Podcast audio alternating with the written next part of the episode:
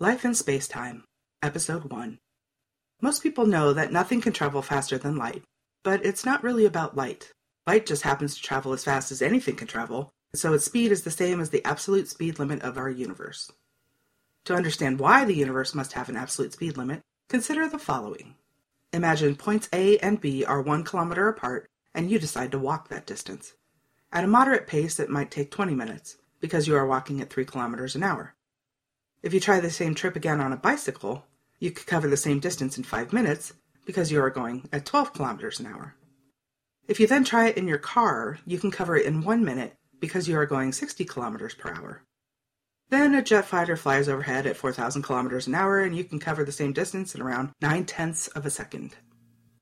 So each time you find a way to go faster between points A and B, the duration of the trip gets shorter.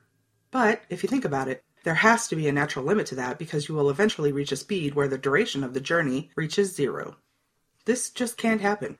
If you move between points A and B without any time passing, then you would simultaneously be at both points A and B.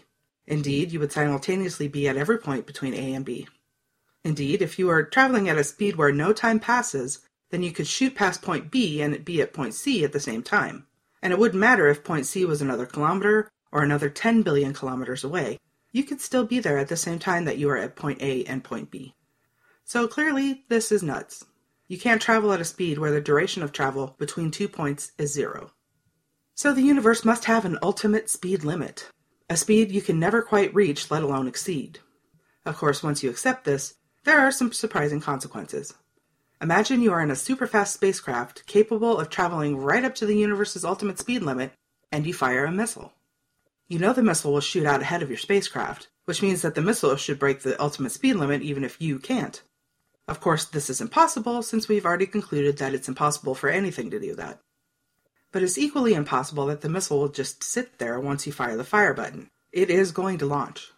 So we have to find a way for all the physics to work.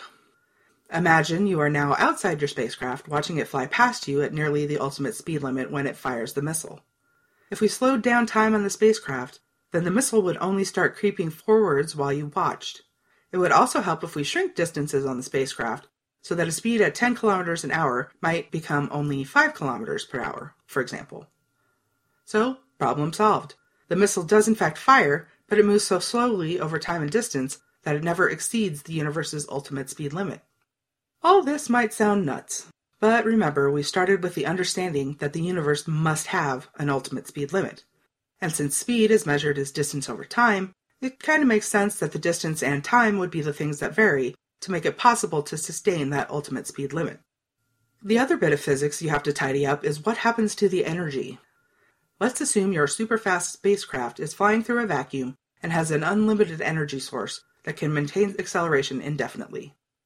But we know that energy can't keep on adding acceleration as the spacecraft approaches the universe's ultimate speed limit. So instead, it turns out that the energy starts steadily converting to mass, meaning the energy is still doing work, but adding progressively less to the spacecraft's speed. So, there you go. The universe can have an ultimate speed limit if mass and energy are interchangeable, and if time and space can vary, depending on who is measuring all those things. That last part is important since, as we'll learn in the next episode, what you measure on board the superfast spacecraft will be different from what people outside it will measure. That's why all this is called relativity physics. If you want to know more, stay tuned for the next episode of Life in Space Time, a cheap astronomy production.